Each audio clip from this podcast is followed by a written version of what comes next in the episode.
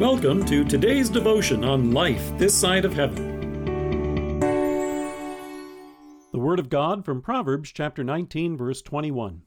Many are the plans in a man's heart, but it is the Lord's purpose that prevails. It's Theme Thursday, and we're looking at famous sayings that aren't in the Bible. There are some folksy sayings that seem spiritual because God Himself is mentioned in them. A case in point is the popular affirmation, When God closes a door, He opens a window. It's actually from The Sound of Music. In the movie, Julie Andrews plays Maria, a young woman who is torn between her desire to serve as a nun and her love for Captain Von Trapp.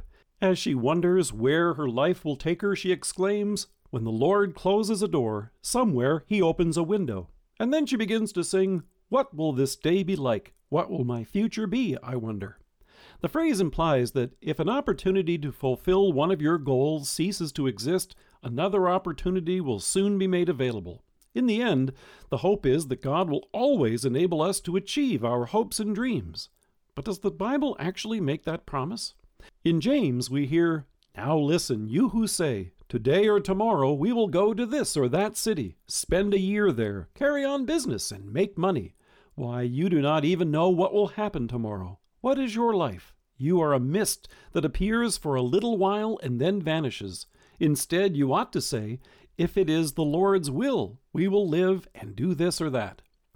David had in mind to build a temple for the Lord. Much as he may have wanted to do this, though, in the end, it was the Lord's will that Solomon have that task. In 1 Kings, Solomon says, My father David had it in his heart to build a temple for the name of the Lord, the God of Israel. But the Lord said to my father David, Because it was in your heart to build a temple for my name, you did well to have this in your heart. Nevertheless, you are not the one to build the temple, but your son, who is your own flesh and blood. He is the one who will build the temple for my name. If you notice, God closed that door and he didn't open a window. Sometimes it's easy to confuse our wishes with God's.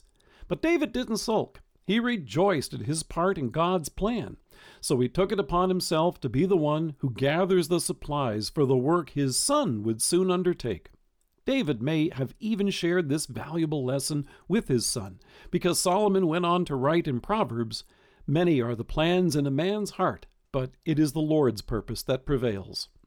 The answer may not be that God provides another way for you to fulfill your specific desire. He may have in mind something entirely different. And here is the good news. If Jesus has something in mind, you know it's great, and you won't have to worry about either doors or windows.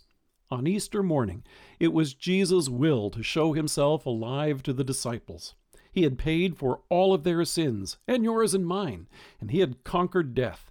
In John, we hear, on that evening of the first day of the week, when the disciples were together, with the doors locked for fear of the Jews, Jesus came and stood among them and said, Peace be with you. Locked doors were no barrier to our Savior, and he didn't need a window. In place of their plans, whatever they may have been, was the one Jesus now gave them. As the Father has sent me, I am sending you.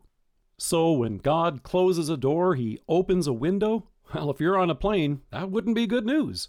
No, God isn't obligated to fulfill our ambitions. And if that's the case, then we can be sure it's for our own good. We can rejoice and be glad that He will lead us on the path that fulfills His good plan in us.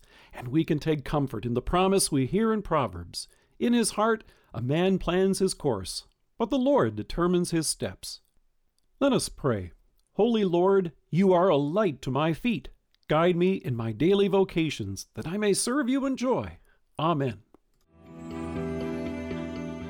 Thank you for joining us. If you're listening to us by podcast or on Alexa, we invite you to browse the resources that are available on our site at lifethissideofheaven.org. God bless you and have a great day.